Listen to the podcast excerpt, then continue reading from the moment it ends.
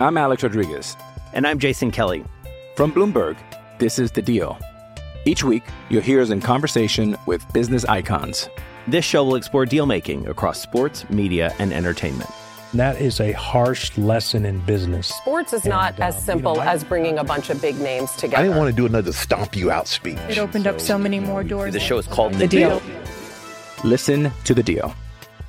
Listen to The Deal on Spotify. Survivor 46 is here, and so is On Fire, the only official Survivor podcast. And we have a twist this season. The winner of Survivor 45, Dee Valladares, will be joining us every week. We're going behind the scenes of the biggest moments, the how and the why things happen, and the strategy and analysis you can only get from someone like me, a Survivor winner. Listen to On Fire, the official Survivor podcast, wherever you get your podcast.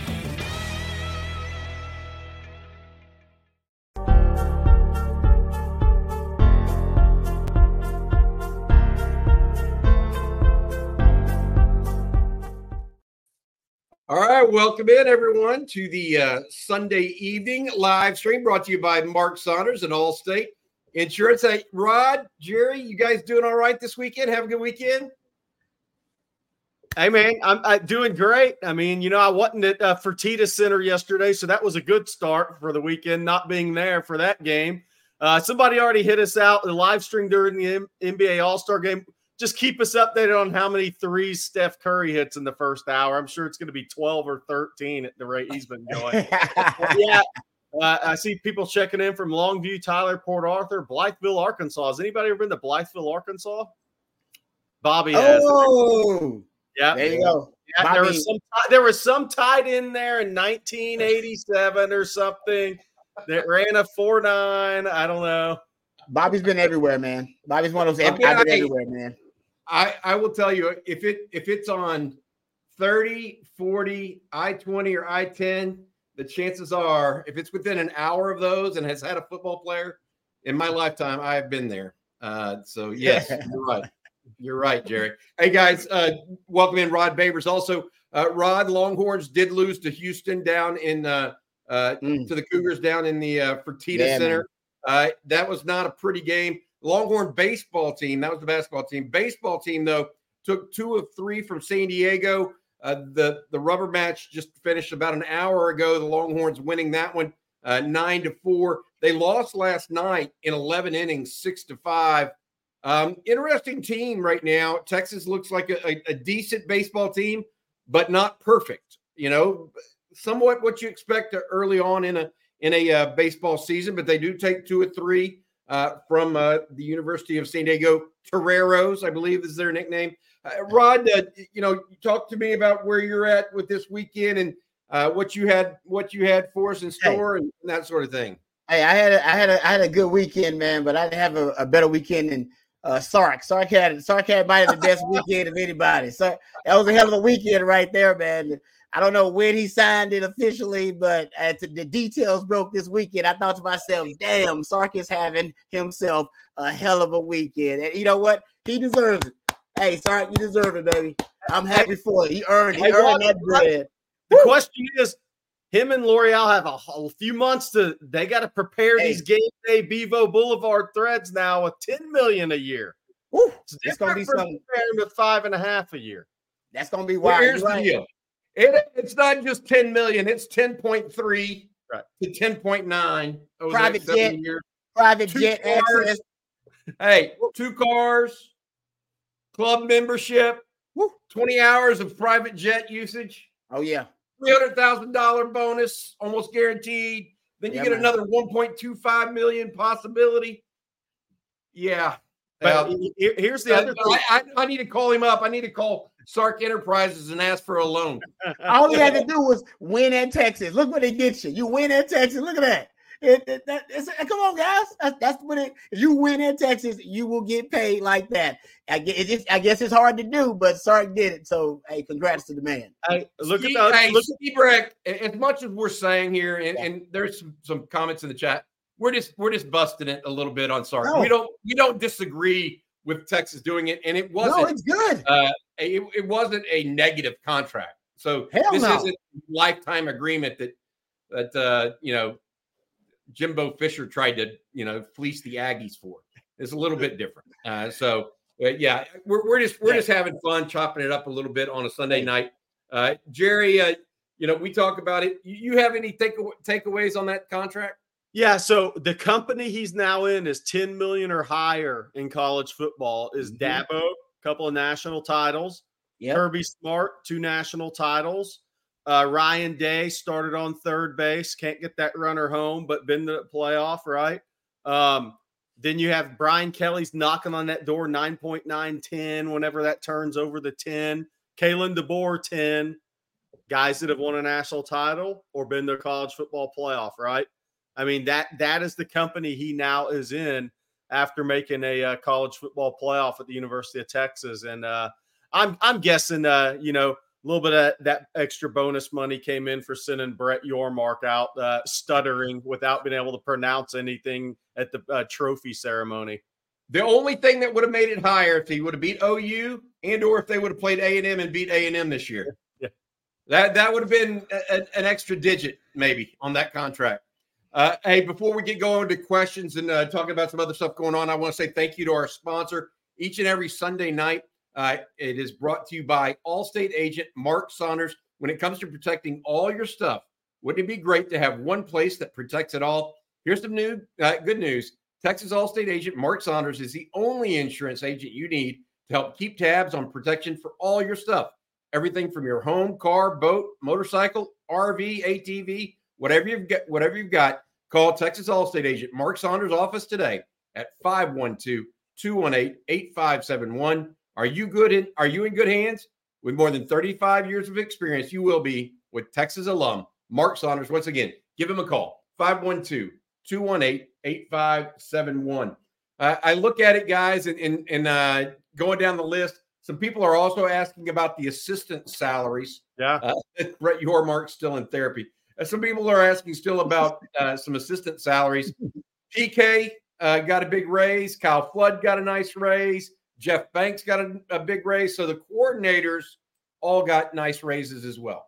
and and, ex- and extended to 2026, which we can talk about.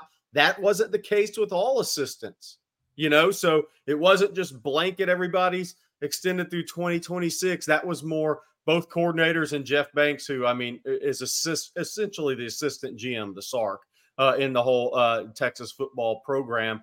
Uh, but then you had Tashard Choice getting uh, a, a, a little bump and extended to 2025. Uh, a couple others extended through 2025. Johnny Nansen and Kenny Baker contract. I, I haven't seen any terms for those. Uh, then you had Tashard Choice. I mean, then you had defensive backs coach Blake Gideon and and Terry Joseph extended through 24. So not everybody got the same length of extension, obviously, uh, which is is to be expected. Yep. Uh, good stuff. Good stuff, guys.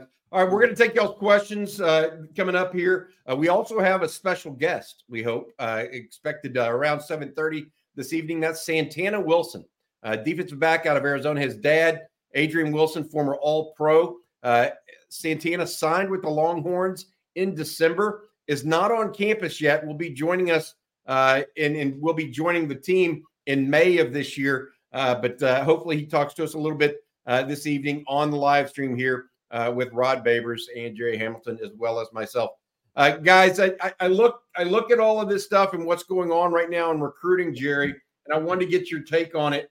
Uh, you put up something today or, or over the weekend about the offensive line recruits. Uh, where is Texas at in that that scenario right now? And I thought the reason I really wanted to bring it up is we often talk about recruiting on here. You had a number that you thought Texas was going to try to get to. I had been hearing it would be four signees in 2025. You're hearing it's more like five. Is that accurate? I think it could go to five in the offensive line class in 25 because there's such depth of talent, not only in state, but just guys Texas can uh, uh, can get in on right now. The whole kicker is if you have four and Fasusi decides to go your way, obviously you have five at that point in time, right? I mean, so could you end a class with four? Yeah, but if you get the right five, uh, it, it's not to be ruled out in this class. Um, I, one of the things I, I kind of reported it on Texas football. Fasusi is expected with his family at some point uh, in April. I believe that'll be to make a visit to Texas. John Mills out of San Francisco, who uh, Texas, they're very high on in the building. We'll be back in early April, an official visit June 14th through 16th. And uh, there's a lot of guys that are being evaluated. That, that's the one thing I want to keep stressing. While, you know, there's some guys that can pick up the phone and commit to Texas right now, there's not a push uh, in March. A lot of guys are going to be like, will Texas get two or three commitments in April? I'm the, definitely not ruling it out, guys. I think they have a little momentum, but that spring evaluation period to kind of finalize these boards headed into June official visits is definitely in play. Uh, and, and those that have followed Sark's recruiting at Texas is uh, we call it recruit through the whistle, evaluate through the whistle, put all of it through the whistle. But uh, th- that's what they're going to do. Uh, there's this is not going to be a class that fills up fast. Uh, this is a they're going to make the most of their spring evaluation period. Go out and see more guys. See some of those guys once again. They've offered whether that was the 19 uh, January through February 2nd offers in the 25 class or guys they had previously offered. This is going to be a thorough evaluated class as normal. Yeah, I, am I'm, I'm interested to see where they go as far as tackle, guard, and center. They're going to do one, two, and two. Or what are they trying to do there? Yeah, I don't know. I I, I don't. I, am not for sure on that. Two tackles is is going to be needed in this class uh, after taking three in the class last year, and it was center guard, right tackle. Brandon Baker will start his career at right tackle. Does that mean he won't he won't cross train? No. Cameron Williams cross train. They'll cross train him, but he's kind of looked at as a, a, really talented right tackle prospect, especially considering Trevor Goosby's looked at as a very talented young left tackle. Uh, so I think you're going to see two tackles in that class. I'm not sure you get a center in this class. Could it be a guard that uh, works at center. I mean, Jaydon Chatman's worked at all every position at some point since he's been on campus at Texas. Um, so, uh, but I think you're more, more, headed to tackles, guards, with the center position actually maybe being the deepest on the offensive line this spring, guys. I mean, you got Jake Majors, Cole Hutson, Connor Robertson, and Daniel Cruz. Name the name the uh, uh, any other time you've talked about Texas having that type of experience and depth at the center position. Not in my years covering this. All right. Uh, next piece I want to go to that we I wanted to talk about, and it was a discussion over on ontexasfootball.com earlier today, and I want to get Rod's feedback on it. Jerry, Jerry, you started this thread. Um, we've talked about the 2024 draft, NFL draft, and Longhorns in it. 11 Longhorns invited to the combine, a modern day record for Texas for the class of 2024 recruiting. All right, not recruiting, NFL draft, right? Well, the there were a couple of mock drafts come out for 2025 that included some Longhorns on them. I'm going to have Matt bring these up, and I'm going to ask you, Rod Babers, about some of these names. Look who comes in at number 10, but wait till you see who is number 11. Let me read these. Uh, these are all guys that Texas is playing wow. against. So Mykel Williams, a great player. Mason Graham, great player at Michigan. Will Johnson, I think he had mm. three guys in the in the uh, first round for Michigan. Not only Will Johnson, but also Mason Graham and Kenneth Grant. Malachi Starks, Starks, the safety. Kelvin Banks at 10. Ethan Burke at 11. Quinn wow. Ewers at 16. Uh, Stutsman, the linebacker out of Oklahoma, uh, going in the first round. Then they have the corner and an offensive lineman out of Georgia. Georgia is absolutely loaded.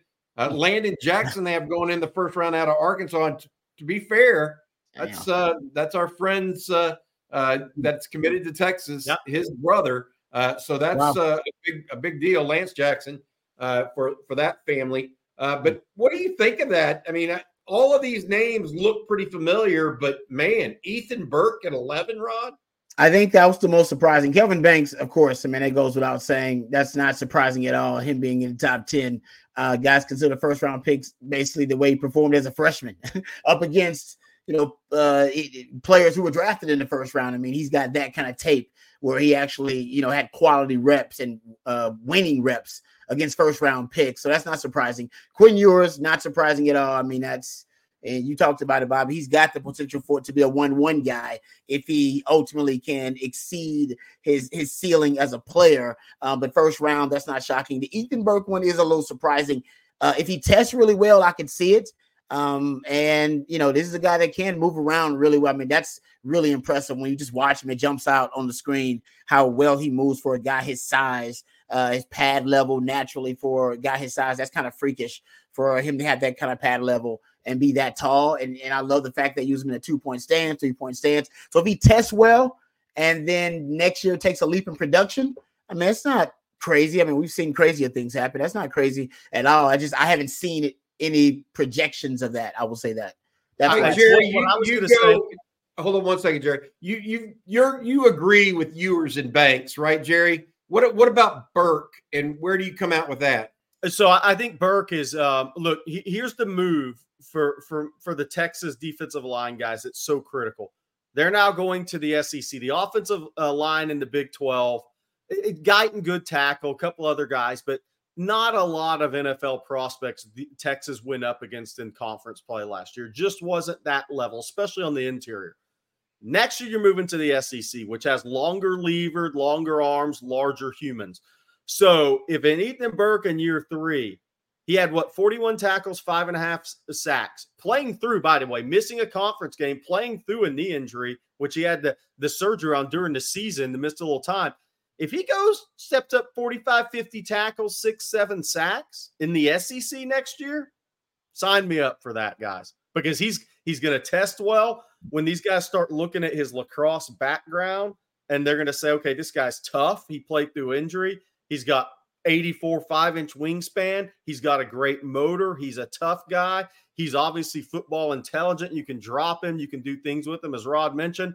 If he goes and has a productive year in the SEC next year, I, I, it won't shock me if he doesn't appear on a lot of mock drafts.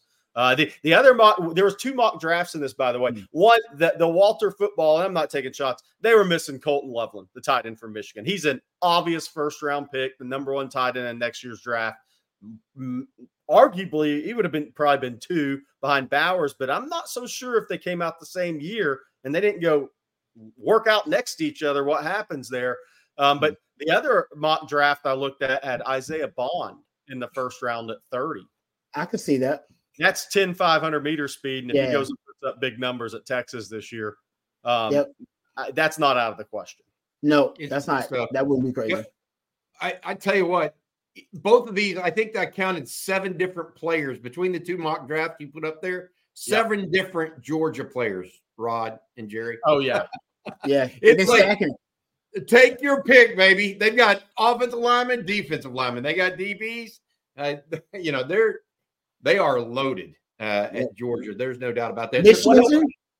It, it look, it goes to that. It goes to the comment, the questions we had in our chat the last week. Who's the best offensive line Texas is going to play against? It's Georgia, hands down. Remember that question? Yep. No question about it. There's two different Georgia guys mocked in the first round. Tate Ratledge is tremendous run blocker coming back. I mean, Georgia has three big time pro prospects coming back on their offensive line, and we don't have to talk about all the talent they've recruited. I mean, you're talking. We talk about Texas and a grown up offensive line with depth. Georgia's going to look the same physically, um, and, and probably have very similar depth, despite who they lost this year. Good stuff. Uh, the other the other one I wanted to mention there, there was one Aggie on that list, uh, and that was Trey Zuhn, uh, an offensive lineman originally from Fort Collins, Colorado, uh, that uh, ended up going to A and M. He was a list, and then Danny Stutsman, the Oklahoma linebacker. And Rod, I didn't I didn't agree with this one. Gentry, Gentry Williams, the corner out of OU, he doesn't. Does he run well enough to to be a first round corner? Yeah, that's. I, I'm not sure about that one, but Stutsman's a he's the real deal. I, that dude, yeah, I, I can see him being a first rounder. Yeah, he plays. He plays smart. Yeah, He- He's fairly athletic. I just I don't know if he's a first round athlete. Would be my question on him. Uh, but mentally, first rounder all the way. You know, and that and that matters. Uh, that really matters whenever you're talking about a guy that. I mean, Texas. You look at Texas Stutsman, the linebacker. Jaylan Ford played that way this year, in so many respects. He, he may not be a first round pick, but mentally he was right. I mean, he he he connected the back in front of the defense. it is tough to be a line off ball linebacker to a first round pick, though. They just don't value the position like that. It's not a premium position. So if that that that that's what pushes people out of the first round. You only get like one or two of them potentially in the first round, maybe. Hey, Rod, I want to ask you something about linebacker because this led into a question. You were at the Super Bowl. Obviously, you're pr- Greenlaw, we talked about that. The most brutal injury of all time, worst time. Um, but the linebackers you watched on those two teams, this is it Anthony Hill that's the closest thing long term to one of those guys? Is Jaylan Ford that level athlete? I mean, Fred Warner can run, right? I mean, those guys really run on both sides of the ball, both all those linebackers in that game. What were kind of your thoughts and the comparisons with what you've seen from Texas guys? Not being that good, just you know, are or, or do we overhype the guys a little bit? I mean, I tell people all the time, like you know, Dre Greenlaw, I believe was a what fifth round pick. Yep. I think Fred Warner was a third round pick. Um, that's just kind of where our off ball linebackers are drafted these days. It really is less about the overall evaluation. I do think Jaylan Ford has a chance, depending on where he goes and what system, to, to be an NFL starter at one point in his career. I do. I really I, I think he's got that ability. Is he a is he a freak like a Fred Warner? I do think coverage wise, he's a natural coverage linebacker. I think that's his strength.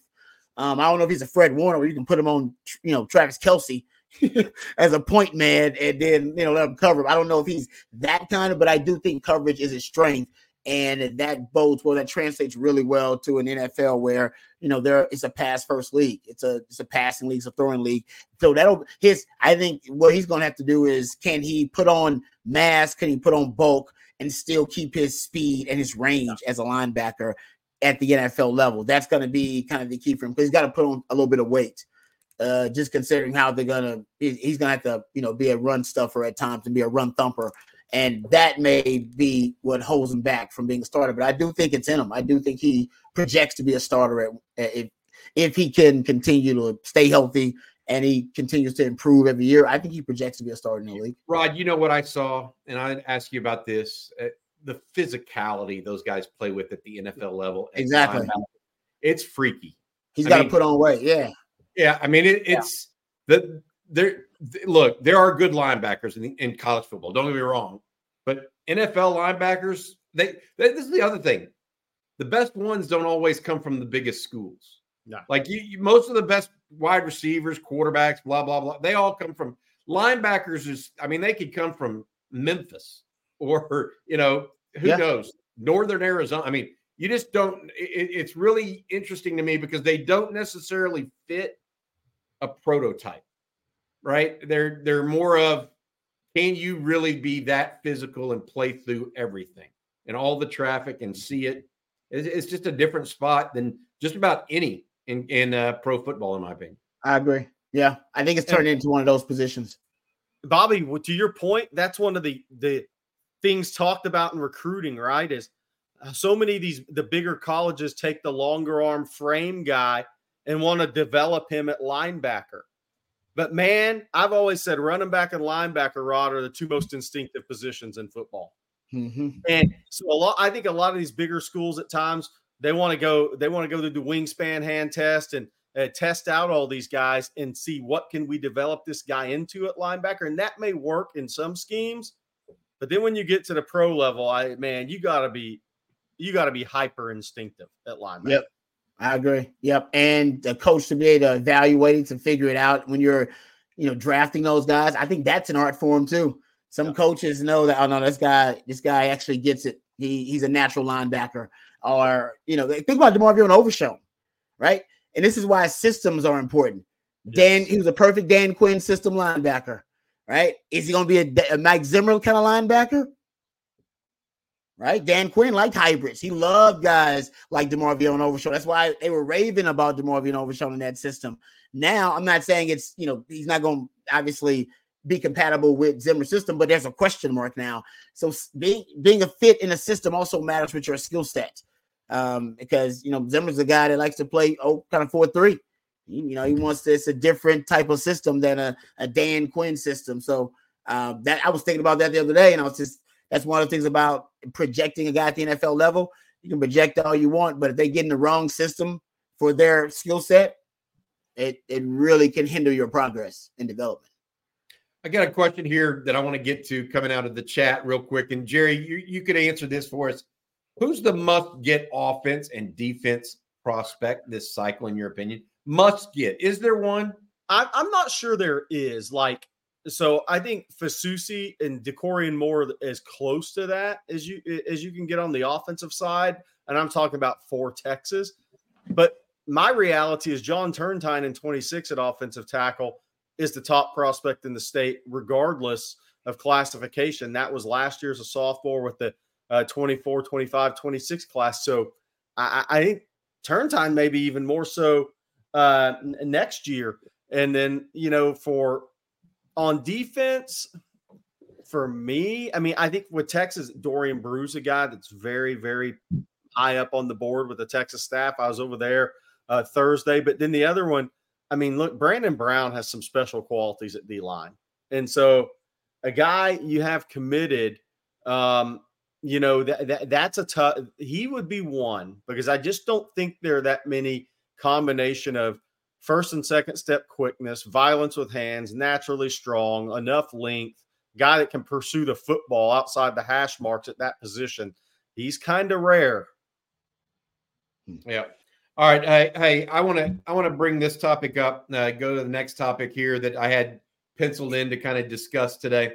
Um, I, I don't know if y'all saw this or not, but the NCAA is announcing, and ESPN said they've agreed on a new playoff format and another agreement through like 2030 or something like that. I think it was. So they they've agreed to a seven year extension or so in the college football format or playoff. Here's the issue with that, guys.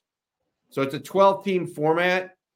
Hmm. It has to have five conferences, of which the Pac 12, which is now the Pac 2, is one of those spots. so Washington State and Oregon State are either going to get paid a Brinks truck for passing up this opportunity, or they're going to make it into somebody's conference. And they'll they'll get that some of that money that way. I mean, I, I don't know what to say how are Washington State and Oregon State, unless they bring in, I mean, who else would they even bring in to create a constant? Boise State, Air Force, Colorado State, San Diego State. I mean, what what are they even going to do? I mean, that's what I don't understand about this. So right now, the NCAA is in a pickle, and Jerome brings this up uh, with the changing college landscape. Likely, is it more likely to break away from the NCAA in the future? When do you think player trades will start yeah. happening between schools? I don't think that's going to happen because there's nope. something called academics here. Yeah. Uh, what what are the thought? What's the pr- thought process for you guys? Did we just do we just burn it all down and start over with the NCAA, or do you just take out football and keep all the rest of the sports? What what what are y'all what are y'all's thoughts here? I think it's inevitable that at one point, um, the separation of the have and have nots and in football with the the multi-billion dollar kind of sports industrial complex that we're dealing with now um, with all the big brands now being consolidated in the SEC and the Big Ten, and then the blue blood brands in the ACC actually that won out because now they all see all the, the, Florida states and North Carolina. Well, they're trying to get get out, and where are they going to go? Well, they're going to go to the Big Ten, or they're going to go to the SEC. And, and and like I said, I think you're going to get to the point where we're in a it's a we're in a if you got a smartphone, you got a Apple or you got an Android, right? You got an iPhone or an Android. That's it. Those are the two places you go to get your smartphone. That's the college football world we're going to. Big Ten and the SEC and that's where all the big brands are going to be because i nobody knows exactly what gave the the conferences their power five status right they they they said this group is power five this group is group of five but ultimately if you look at it the commonality was blue bloods they had college football blue bloods scattered throughout those power five the group of five had they didn't have any notre dame was their own separate entity and the group of five didn't have any blue bloods go figure it and there are no blue bloods in the group of five never have been that's really what they were thinking about. And those blue bloods are now, like I said, they're going to just two conferences, SEC and Big Ten. That's where all the money is. That's where all the exposure is. So I think inevitably that'll be it. I don't know when they'll decide they want to separate from the NCAA and college football will be its own thing, its own unique enterprise. I don't know how they're going to do it, especially Title IX, working it out. I'm sure they'll have to just throw money at the problem, whatever it may be. But it's going to happen. It's already happening. And the, and by the way, the talent will also be consolidated there because the NIL is the law of the land, and the yep. NIL is pretty much the free market of college football now. And all these young guys, even want to achieve at the group of five level or at some other you know mid major, they end up wanting to transfer to go to play big time college football. So the talent's all migrating to two conferences. All your money is, all your blue bloods, all your big brands. That's it. I mean, nope. That's going to be major college football. And then, then the networks are saying, well, I'm not only going to pay for major college football. I'm not giving as much money to the other college football because all the eyeballs are consolidated as well. This is, I, I think it's inevitable. I don't know any other direction unless the federal government and the NCAA ended up having some unholy bond, and I can't see that because the federal, the just the, the judges in all the courts in the highest court of the land has already told you they don't like the NCAA. They believe they're a borderline criminal syndicate, and please bring us more cases so that we can totally emasculate them. And so I, they they can't. I don't know what they're gonna do. I don't know what the NCAA is gonna do. I don't know what their recourse is, but I I can see where this is going. I, I, I had a college a group of five. Rod put that better than I could. So I had a group of five coach three years ago. Uh, Bobby, you'll probably remember a couple of years ago. I, uh, tell me he thinks they ought to have what will end up being the two big conferences, regular football season, and the G5s have a spring league. He said so. he thinks that's what it should go to, realistically because he said, look, that would with your portal windows, will the guys that want to transfer down can transfer down and play with us in our spring league. The guys that are transferring up, he, because he realized we're pretty much double A baseball, is what we mm-hmm. are yep. moving forward. And I kind of y'all's opinion. I think that's not.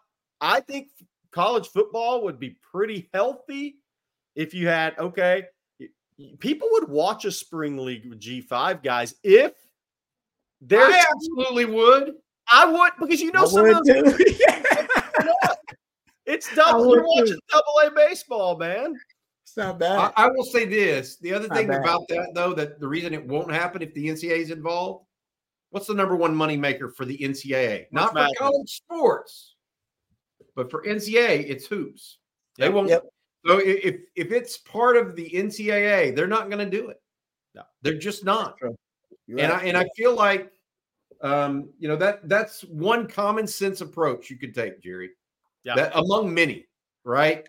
And I feel like I feel for whatever reason uh, we don't get to see that enough. The, the common sense approach, so to speak.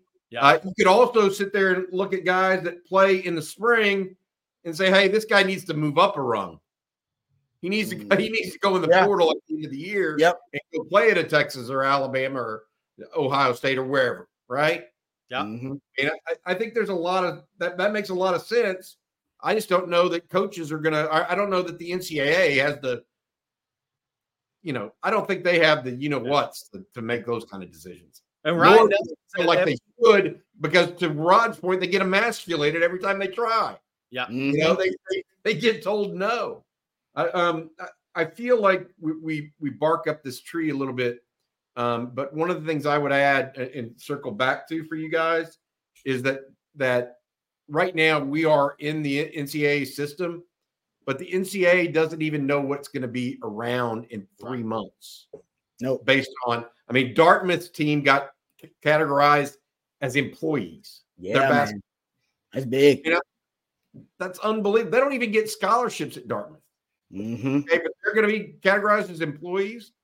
Um, I, I feel like all of it put put together, there's going to have to be a situation that comes to pass where we figure out where all this goes. Because right now, I don't see it.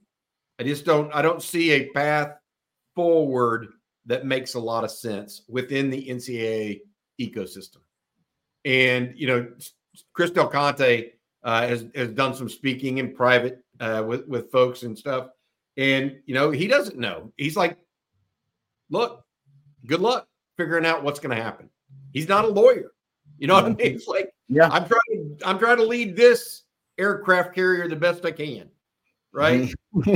That's all I can do, um, and make sure that we do the best that we can.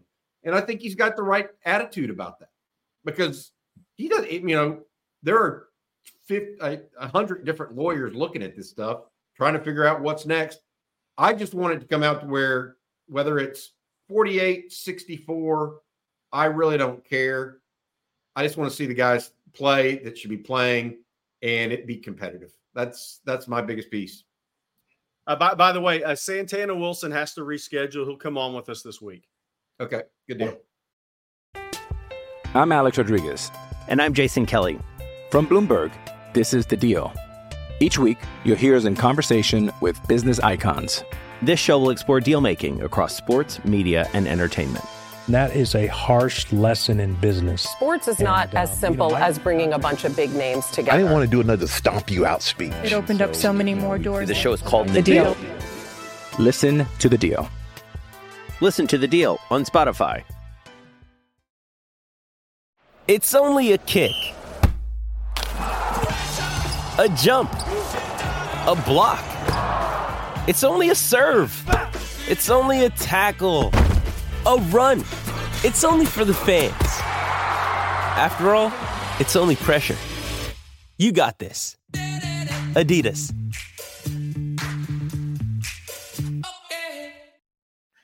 Um, no, I think I think ultimately this is why I love the move by you know the, the Texas the leadership, you know Jay Hartzell and Kevin Eltife behind the scenes and CDC going to the SEC because yeah, people say it's about money, but you know Texas got money, right? Texas printing money over there. Okay, they've been having money, money. Uh, Ray McComb said right, they got more money than anybody except the Catholic Church. He wasn't lying. They got lots of money over there. The move was not all about money; it was about security because the SEC had a leadership, they had a vision.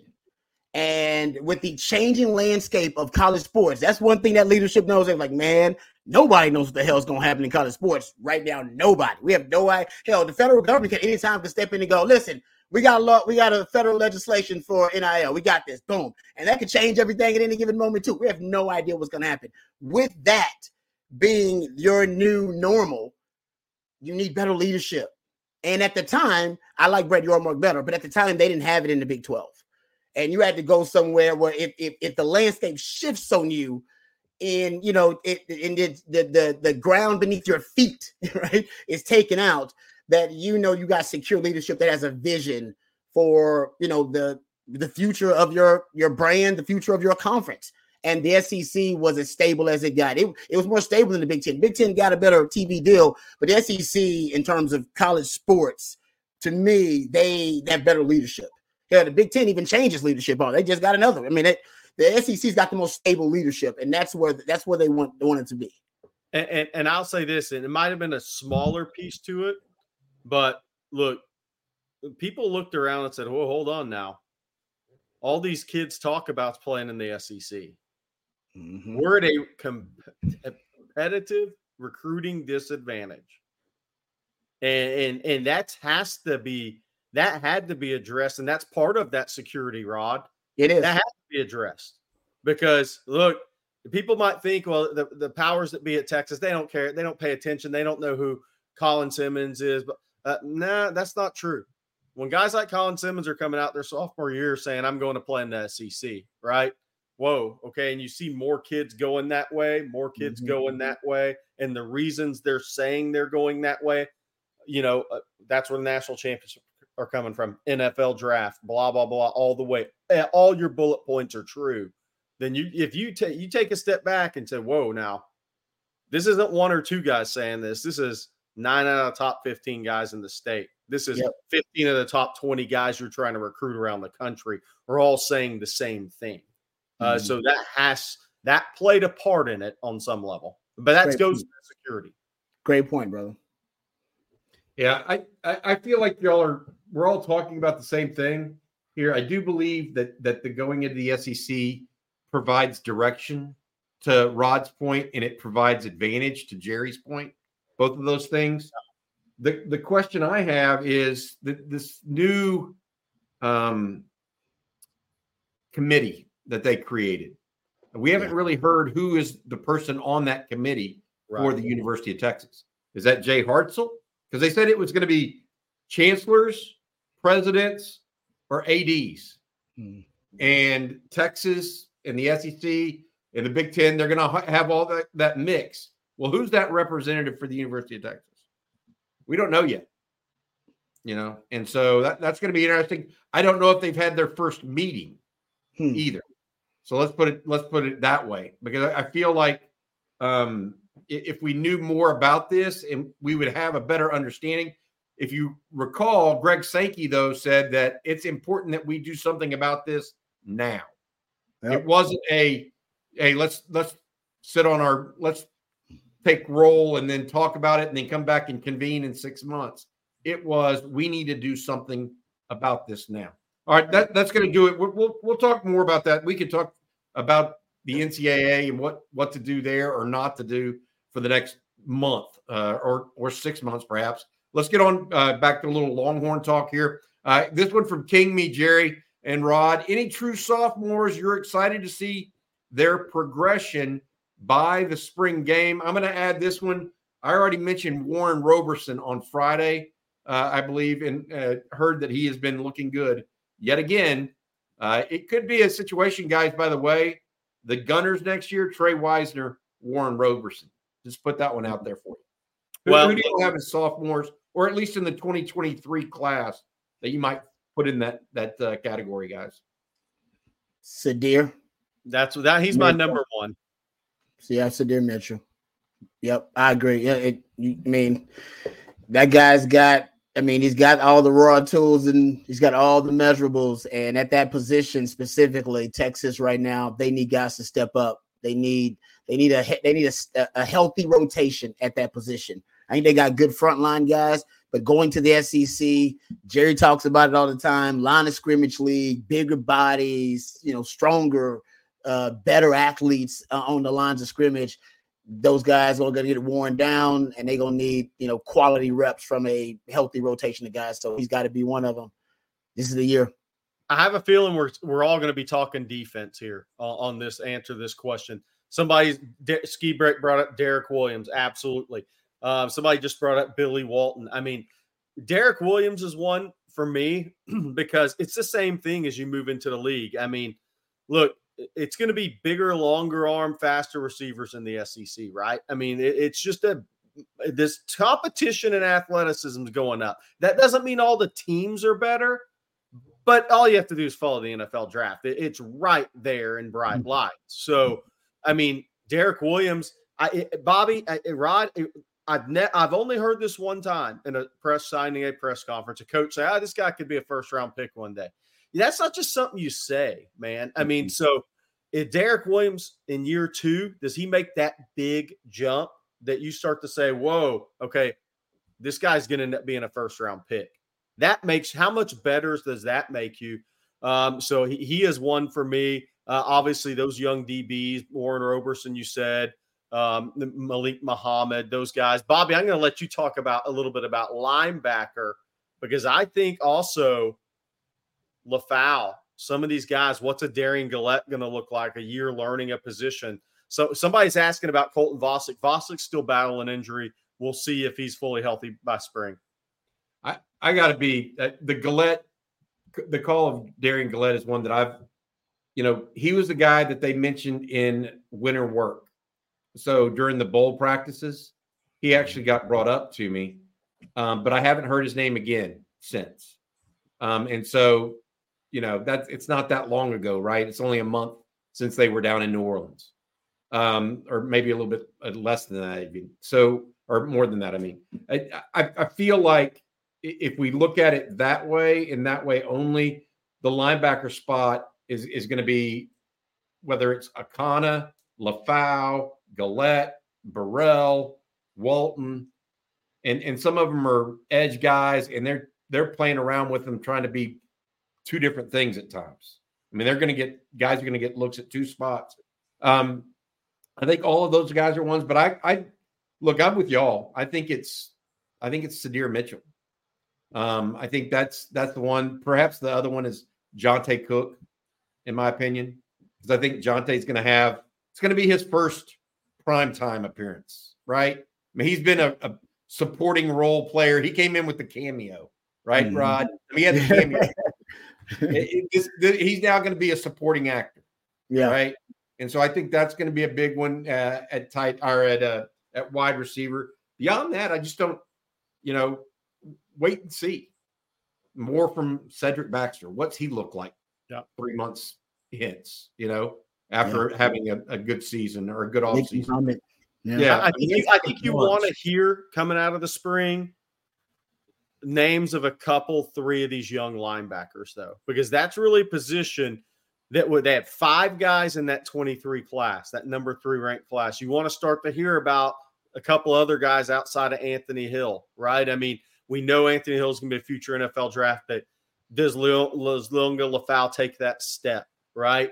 Do you hear Gullette? Do you hear S'Maje Burrell the redshirt? I'm just throwing, you know, Tausili Akana, who didn't go through spring practice last year.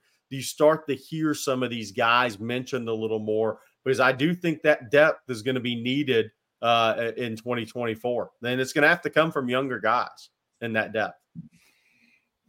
Yeah, I mean, look, we could we could talk about that, but it, it's also one year away from when they most linebackers really Right. like Jaylan Ford did not really do much until the latter part of his second year, right?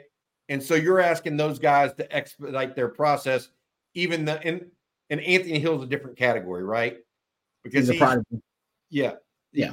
Prodigy. You're right. And so just remember that. A lot of people want to get these guys out and going so quickly. I just don't know. I, I don't know if they can. Hey, uh, Justin Yarbrough has a super chat here for us. Uh, Jerry, I love to see all the talent coming out of Galveston County. It's been a few years since we've seen that much talent coming Hey. out of our area.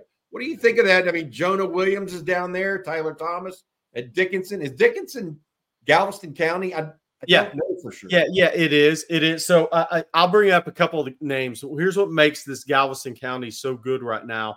So Hitchcock, well, they won state last year in basketball. They're favored to win it again. We'll see. But they have a kid, Bryce Dorsey, that's uh, going to UNLV. That just remember the name. He'll portal up in a couple of years. He's just one of those guys that was, for whatever reason, was under recruited. But you just watch. You can watch his huddle tape, and it's one thing. You watch him guard the basketball. I've been to two Hitchcock basketball games this year, and you're like, whoa, this guy has the dog in him. Okay, and so you know he's going to UNLV with that chip on his shoulder to prove everybody wrong. You don't guard the basketball like that if you don't have it. Okay, 94 feet and move the feet and shuffle and do all the things he does, slide and be physical and recover and chase the ball all around the basketball. Those guys don't grow on trees. So that's a guy that if he stays healthy uh, and ends up playing safety, watch out for a guy that portal up. But yeah, Jonah Williams. Um, you have Kelshawn Johnson at Hitchcock. You have Malcolm Simpson, who was at ball, now at Hitchcock, D lineman, um, who I think has a chance. I think getting his academics situated. Galveston Ball's got four or five Division One guys. Jonah's the name there, that leaning to Oklahoma. But they have three other guys that'll go G5. A couple of those guys will end up portal. They'll go to Double A baseball, end up in the majors. Uh, but there's a lot of talent. Dickinson's had a number of guys. Their guys just have to go maximize. They had the guys in the uh, 22 class that went to A and M. Obviously, the tight end had the ACL, the offensive line, PJ Williams, who just kind of was a disaster there, one of those disasters in that class. So uh, those guys need to maximize. Dickinson's got a lot of young talent. They got a couple of uh, a, a borderline G5, P5 tight ends on that team. Uh, they've got a lot of young talent. That's where some of those kids that used to go to La Marque in Texas City are now going to Dickinson. Um, so there's there's a lot of talent right down there right now. Um, uh, Hitchcock is Hitchcock's got the quarterback committed to Texas Tech in 25. That's a really good athlete. Kelshawn Johnson, I think, is a top hundred level kid in the country. Uh, so there there could there's three guys from Galveston County, maybe four. We'll see what Tyler Thomas looks like. There's at least three guys that are going to be top 300 level kids in the country out of Galveston County. Jeez. That's been it's been a while. Hey, I, I got this one. Ekim Wow. is asking, does Texas ever get lacrosse as a competitive sport, just like beach volleyball? Maybe if it's female lacrosse. Yeah, no more male Uh, sports. Texas right now is looking at uh, adding women's sports, not Mhm. men's sports, because of Title IX. Yep. Um, your student body uh, representation has to equal your athletic representation. And I think Texas is in the 50s to low 60% female to male population right now on campus. Um, and so they need more female sports, most likely to stay in compliance with Title IX. I don't know if that means gymnastics, equestrian. I mean, who knows what what uh, uh, Chris Del Conte has up his sleeve in that in that regard. Uh, but I do believe that that's going to be the case. All right, I want to say thanks uh, again to our sponsor. Uh, each and every Sunday night live stream brought to you by our friend Mark Saunders, Texas Allstate agent.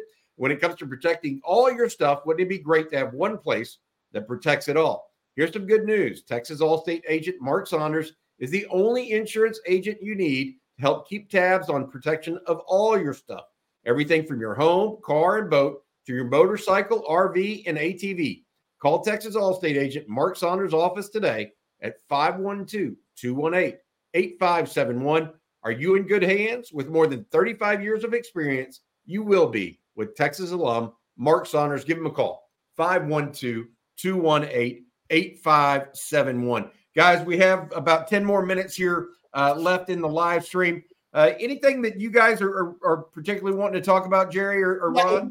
Yeah, I need to answer UT boy. I agree with him. Casey Hampton's the best I've ever seen football player I've ever seen come out of Galveston County. When I was at the Hitchcock basketball game last week, though, an old retired coach from La Marque, and I say old, okay, look, older than me, about about 25, 30 years. Said James Francis at La Marque could give Hampton a run for his money. And I know Bobby saw that. Uh, so th- those are the two names that everybody brings up from Galveston County as the best two football players they've ever seen come out of there. And Patrick Bates was the third guy mentioned, by the way, who ball went to A&M, the six four five safety that played in the NFL with the Raiders. Those are the three names you hear the most down there. Yeah, eh, Casey Anthony might be the best football player I played with too. I mean, he was he was on that yeah, kind of level. What Rod just said, guys. That dude is a man. He was so damn good. He really was. He led us in tackles, guys, from D from the D tackle position. At nose guard. Are you kidding me? That's one of the most remarkable stats you'll ever see. Who gets 100 tackles in college football at nose guard? And that was in 11 or 12 games, right? We're not yeah. talking about 14 games. Yeah, and think about it. that means he had to be guys. He he's running down the field on a lot of plays. Usually, you see interior D linemen, their job is done. The ball's down the field, so they're not chasing. No, dude, he was chasing, jumping on piles down the field. He was uh, I'm telling you, man, y'all, we don't appreciate Casey Hampton enough. I agree. I agree. Yeah, totally agree. Uh, the truth I, is, actually, that there may be an impact. I was thinking about this the other day, similar to because in 2000 we lost Casey Hampton and Shaun Rogers we were freaking out a little bit like, man, it, it, this defense, I hope we can transition. I mean, we got some talent, but that's a hell of a loss to lose the uh-huh. best D tackle duo in all of college football. That's what they were. They got a first yes. rounder and a second round. They really were, just like Sweat and Murphy are right now. But it, it, it it's crazy. Think about what we had coming in, right? We had Derrick Johnson coming in later on, you know, at that linebacker position as a freshman. He ended up becoming great. Cory Redding had already been recruited, so he was a big edge guy at the time and grew into being a D tackle in the league, basically.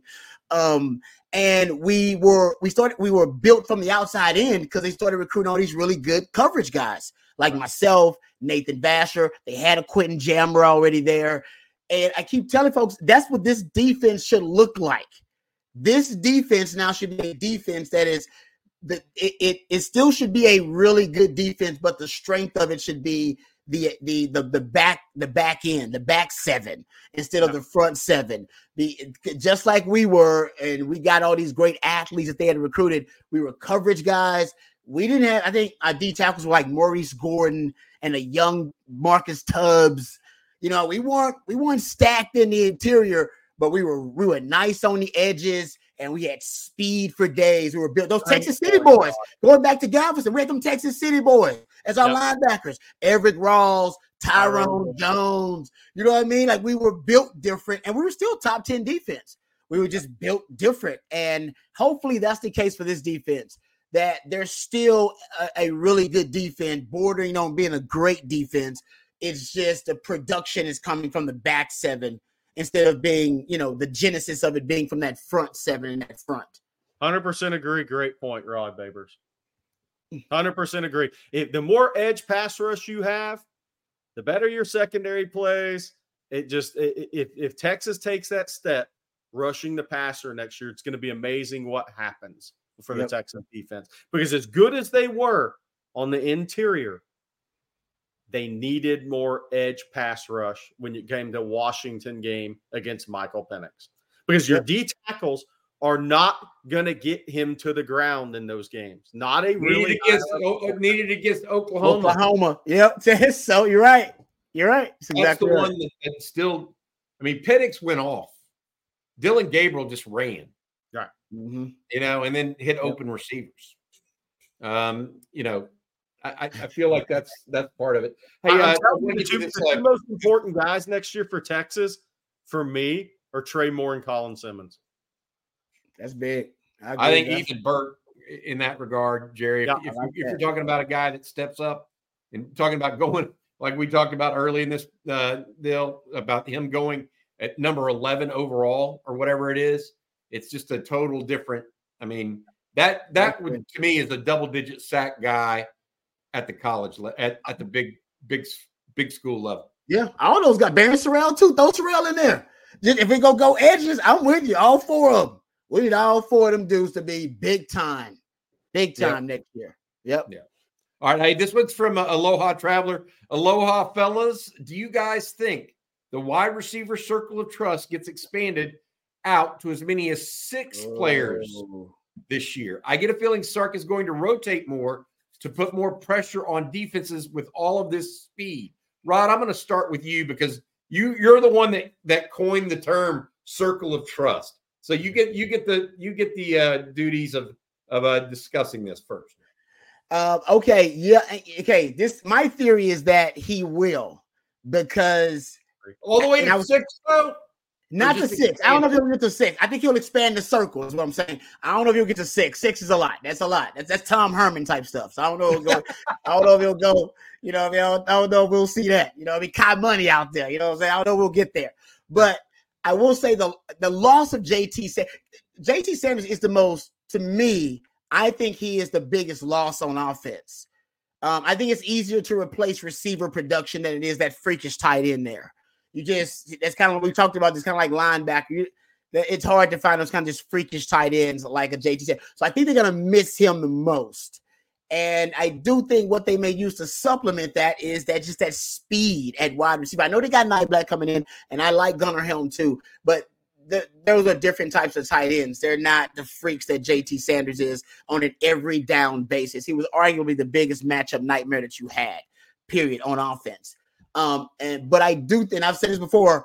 I wonder if Sark, because Sark, he every now and he'll dive back into his bag of goodies and bags of tricks, things that he's acquired throughout his time as a play caller in different stops. And when he was at, at Alabama and he had them four receivers, Waddle and Jeudy and DeVonta Smith and Ruggs, man, he had he had the red package. And it was just four, it was four, it was 10 personnel, one back, zero tight ends, four wide receivers on the field. And you know, the justification is simple, right? I mean, why don't you throw out there the four wide receivers who are first round picks, nightmare fuel, and force a defensive coordinator to figure it out, right? For just force the defensive coordinator to figure figure that out. All right, what what what personnel package you want to run against these four wide receivers? Because there's a matchup, uh, there's a matchup advantage and a mismatch somewhere on, you know, and we just got to find it. And I think Texas can do the same thing because they do have just a plethora of really talented wide receivers they're bringing in. Golden, Bond, Bolden. They'll have a young Jonte Cook. Ryan Wingo is one of those guys where, man, you just see, you look at that guy and you go, well, they got to play him some. They got to throw him out there. They got to sprinkle him in there at least. I mean, that guy's a freak. I mean, we're at four or five right there, just with that group right to, there. to Rod to Rod's point, he just named the five. So I think spring practice is huge. We're, we'll be talking about all the positions uh, for the next month and a half. Slot receiver, since Silas Bolden is not here this spring, DeAndre Moore and Ryan Niblett, here's your chance. If you if you don't bust through this spring, it's going to be tough to be that six for Sark going to put that six man on the field because these guys are going to have a lot of opportunity this spring to show, okay, we've grown, we're ready. Okay, Sark can trust one of us to put us on the field and get that number to six. I think your five are spot on. I think DeAndre Moore, Uh, I think Niblett needs to continue to be patient in his development unless he just comes out this spring and is totally different. But DeAndre Moore, man, this is your spring. Time to go get it done. Yep. And if it if it's going to expand, so I think they're going to have four for sure: Cook, Golden, Bond, and Bolden. Mm-hmm. Yep. So that's four. Question is, Ryan Wingo joined that group. DeAndre Moore joined that group. That that's and, and for and for Wingo, let's let's be clear on something. We he's extremely talented. Like he is a more naturally talented guy than AD Mitchell coming out of high school, right? And that's saying yeah. something. AD Mitchell's about to go late first, early 2nd Mhm. But here's what Johntay Cook is talented as he was last year. He learned it's a hard system to pick up, right, Rod? All the pre snap movement, everything you're asked to do. You saw it in the Big 12 championship game. Johntay Cook came in, didn't get lined up right, and that was it. You know, Yeah. or there was a game. I can't remember. Maybe it was the Big 12 championship game. But if you talk, if we interviewed Johntay now, he'd be like, "Yeah, man, this is a lot more difficult than I thought it was coming out of high school, just to picking up the system and then putting it in play and being comfortable with it." If Wingo passes that test in the spring, then watch out. You really have something. Yeah, That- and that- that's why. on Wingo. And to Jerry's point, and Sark admitted this, right? That he taught, he teaches all the receivers, all the positions. That's right. He throws it That's all a along, teaches all the receivers, all the positions, because he wants position fluidity. And yes, that can be a lot for someone new to the system. That can be a lot for a young guy. That's why it is a circle of trust. Because once you once you show him that you can learn all of that, you have that capability, you have that intellectual capacity. That's when you crack the circle. But until then, and by like Jerry said, you can hey, you can get just as easily as you get in the circle, you can do something, and then there's that distrust, and the circle kick you out the circle. You're running you like Casey Cain going, I thought I was in the circle. And like, nope, no, they not. Now you're outside the circle. We're like, oh damn, what happened? You out, you, whatever. You got to go back and watch the film to find out why you outside the circle because you ain't in the circle anymore. Right. So it, you don't you don't just guarantee to stay in. And by the way, just because you transfer, ask Isaiah Neyor. Don't mean you're gonna be in the circle. Just because you came here, don't guarantee you're gonna be in the circle of trust. Isaiah Neyor still trying to get that in that circle. You're like, what the hell? I thought I was in the circle. Nope. Nope. Nope. It's Tariq Milton. It, it hey man, just Sark is really particular about he works really close with the receivers. He's really particular about guys and how they run his routes. Not Uh, Nigel Robert Nigel Robertson led me into it, baby. He had to do it. Most anticipated spring practice in, since 04 for me, guys. And I, I'm, I'm going to keep banging the drum till my drum, drumsticks break in half. You're going to see a lot of arch. Okay. Last year, he was in there with the walk ons getting chased around the football field for an hour and a half, right? Uh, I- Anthony Hill made his life hell. Right. He never got to really step into a throw and throw against the walk on on deep balls and all that stuff, right? But I- just think this is going to be such an anticipated spring practice. The move to the SEC coming off the playoff. Uh, I mean, Trey Owens will get some looks in the spring, but this, you know, it's going to be a lot of Quinn and Arch here um, because this is really, let's be real. Quinn's back for another year. This is the spring that gets Arch ready to take the reins Yep. next year. I mean, it, it, it, that's just a reality for all this. Um, not to say that there won't be competition. There's always competition, but then 17 early enrollees, the guys out of the portal that are here. I guarantee you, people are going to be. Te- so, there'll be questions in our chat. How's Savea? What's he look like? We need help on defensive line. Think about all the things with the program. You're about to have nine, 10 guys drafted, 11 at the combine, but going to the SEC, ranked top five preseason. Quinn will be one or two on the Heisman list, right? People will want to see them. They'll get to see the most of Arch they have since he's been mm-hmm. at Texas. See all these younger classes grow up, right? I think people are going to be looking at the offensive line. Okay, what? So is Hayden Conner getting a little time at right tackle? What does that mean at left guard? You know, I mean, so what? What does Trevor Goosby look like at six, seven and three quarters, three fifteen? At the backup left tackle, what does Brandon Baker look like at right? Just think about all the talent. Neto is Neto making a run here at left guard. I mean, I could keep going down the list, right? Think about the safety position. Derrick Williams, Makuba. I mean, as talented as Texas was last year. Oh, no, forget about Niblack. I Rod and I are a little different on Niblack. I think Niblack at the, the athleticism at tight end position. I think it's going to be pretty special. Maybe not as good a player as JT, but man, his downfield. I just think this is a special spring practice coming up. um, Niblack, you mentioned that Niblack average yards that he was thrown to this year by Jalen Mil- Milroe was 16 yards away. CJ Vogel came up with that one, that stat for us. JT Sanders, by comparison, was like 11. He, Yep. he had like the rest of the tight ends in the country by like a full three yards.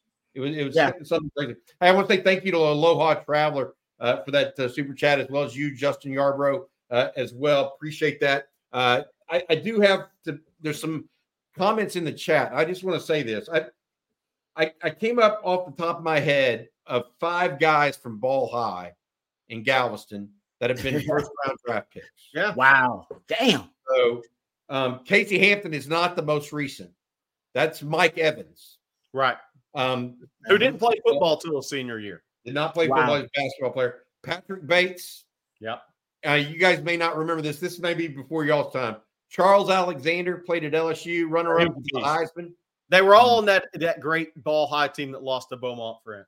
Eric Eric Hill, a linebacker, uh, first round pick, uh, went to uh, the Wow. Cardinals. Yeah, they they've had five to my knowledge. Now they may have more on the way. I, you, never know, but uh, it's a it's been a historic program down there. Uh, I would say that, and then I, I will tell you guys that we will be back with you guys tomorrow morning uh, at 8 a.m. Jerry, myself, Blake Monroe for coffee and football. I also want to say thank you to Mark Saunders of Allstate. Uh, again, if you get a chance, give Mark and his team a call. Uh, they are available uh, for any and all insurance needs. 512 uh, 512 uh, 218 8571. Guys, that's going to do it for tonight. Uh, we'll talk to you guys again tomorrow morning. Please join us if you get a chance on ontexasfootball.com as well. We're on there talking football all day long. Uh, drop emails, go to the community threads. Uh, feel free to start one, talk amongst yourselves as well when we're not on these chats here. Uh, for Jerry Hamilton and Rod Babers, uh, as well as our producer, Matt uh, Hutchison, thank you all so much. This has been the Sunday night live stream. Hook 'em. Welcome. Every fan knows the right player in the right position can be a game changer. Put LifeLock between your identity and identity thieves to monitor and alert you to threats you could miss. Plus, with a US-based restoration specialist on your team, you won't have to face drained accounts, fraudulent loans, or other losses from identity theft alone. All backed by the LifeLock Million Dollar Protection Package.